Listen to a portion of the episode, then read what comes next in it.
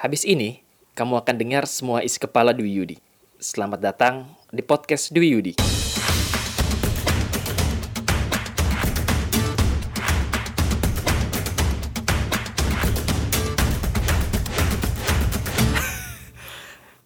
uh, Oke, okay.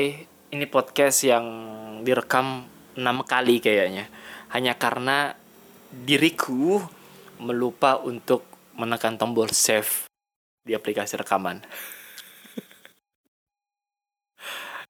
Oke, podcast kali ini beda dengan tiga episode sebelumnya yang tentang kehidupan.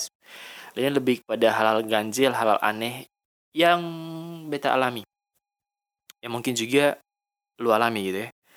Mudah-mudahan dari ini semua lu bisa tertawa juga dengan beta gitu.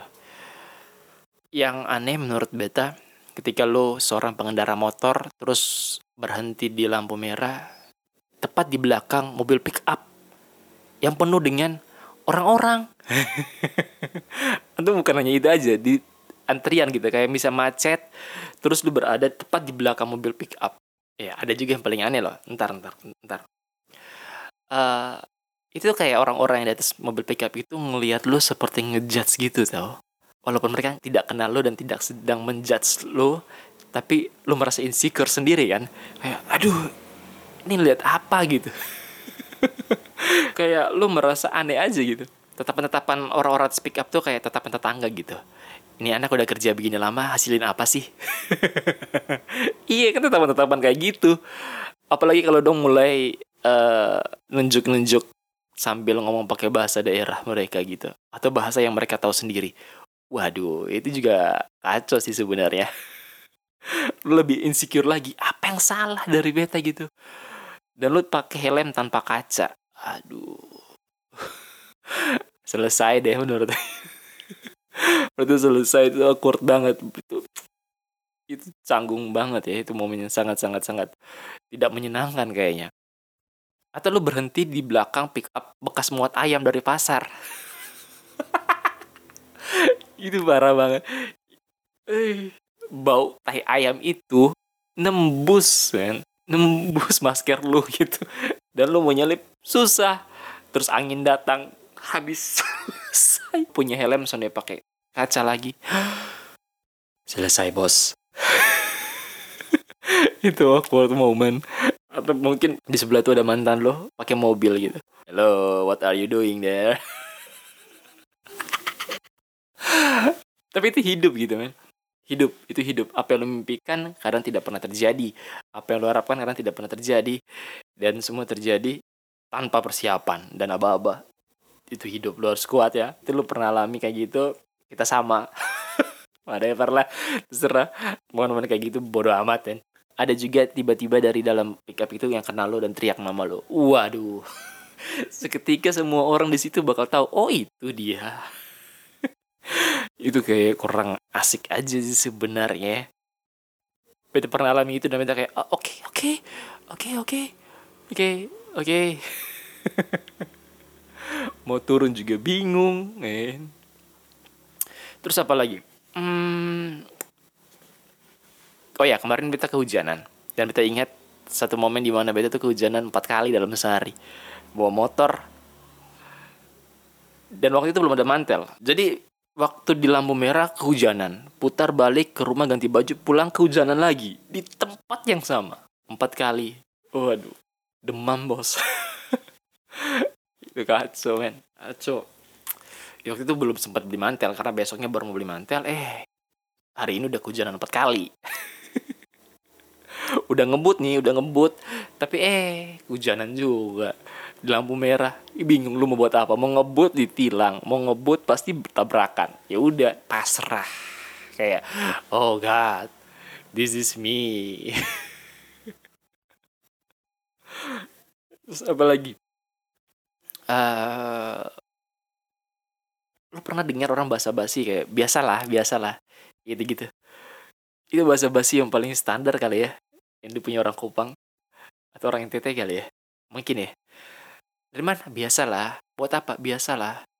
Eh, kita tuh tidak pernah tahu loh apa yang lo buat gitu. Kok biasalah? Lo seakan-akan kenal baik sama kita gitu biasanya.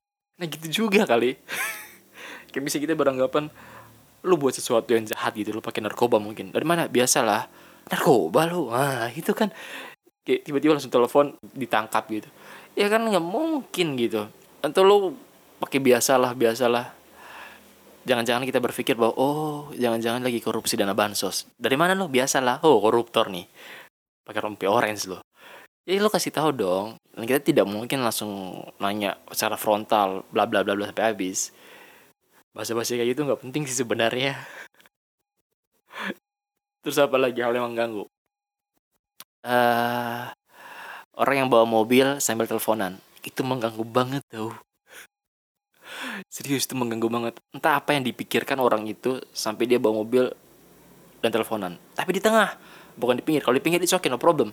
Ini di tengah dan ragu-ragu lagi. Kayak mah putus atau nyambung gitu. Satu terus. Ya gitu, ragu-ragu, galau dia. Apa sih yang sedang dialami di dalam mobil gitu? Apa dia lagi ikut kuis Wants to be Millionaire dan nelfon temannya, pernah friend atau isi T T S dan lihat kiri lihat kanan telepon temannya, nggak tahu gitu. Kayak ragu aja gitu. Atau mungkin dia menjadi orang pecandu judi yang lagi cari empat angka gitu. Biasa kan orang kalau udah kecanduan judi itu empat angka di mana aja selagi itu aneh munculnya, unik, akan diingat, dijaga Hongkong, Singapura dan lain-lain. Gitu. Enggak sih. Ada teman beta yang coba gitu. Pokoknya kalau ada orang yang telepon dia aneh-aneh gitu, eh nomor baru yang telepon dia, dia akan ingat empat angkanya, dijaga tuh. Pernah kayak gitu, dijaga Hongkong, Singapura, bla bla bla bla. Eh, Sony keluar. Dia lupa ternyata pola itu yang dipakai oleh bandar. Bandar merasa aneh ada yang telepon dia. Nah, nomor itu yang dipakai bandar, bukan nomor yang telepon Anda. Artinya keanehan itu terjadi pada bandar, bukan pada dia gitu. Dia lupa itu gitu. Karena kalau semua pola dipakai sama semua orang, lu bisa bayangkan berapa nomor yang akan keluar ya. Ada yang ngomong mimpi juga. Dan itu pernah gitu, pernah maksudnya pernah jadi sumbernya dia gitu. Beta mimpi kasih tahu dia, "Eh, Sony keluar." Dan dibilang, "Aduh, Yud, mimpi lu aja salah." Apalagi yang benar dalam hidup lo. Kayak itu hal yang mengganggu sih sebenarnya, bukan awkward, hal yang mengganggu. Terus apa lagi? Oh, dengar curhatan dari teman ya. Wah, ini curhatan dari teman. Dia tuh baru ditolak sama cewek yang pengen punya pasangan pakai seragam dan punya mobil. Ya udah menurut aku, ya udah terus kenapa? Lo kalau ditolak dengan sesuatu yang prinsip dari seseorang, lo tidak akan pernah bisa ubah gitu. Kayak ya kalau dia butuh yang berseragam, lu pakai seragam datang ke dia gitu. Seragam apa? Seragam servis pun nggak apa-apa. Yang penting seragam kan. Ada B P J S tenaga kerjaan, kesehatan, ya udah yang penting seragam gitu. Atau dia pengen yang punya mobil, ya lu bawa mobil gitu. Terus biarin dia pacaran sama mobilnya. Gimana? Ya kalau lu ditolak untuk hal yang prinsip dalam hidup seorang, ya kayaknya biarin aja. Berarti dia bukan yang orang tepat buat lu. Uh, karena orang yang tepat akan datang di waktu yang tepat dan buat lu bahagia. Intinya tunggu aja, lu nggak pernah merasa terampas kalau itu milik lo. Apa yang untuk lo akan datang untuk lo gitu. Aneh ya podcast kali ini. Mulai dengan kacau dan ditutup dengan penguatan kayak gini.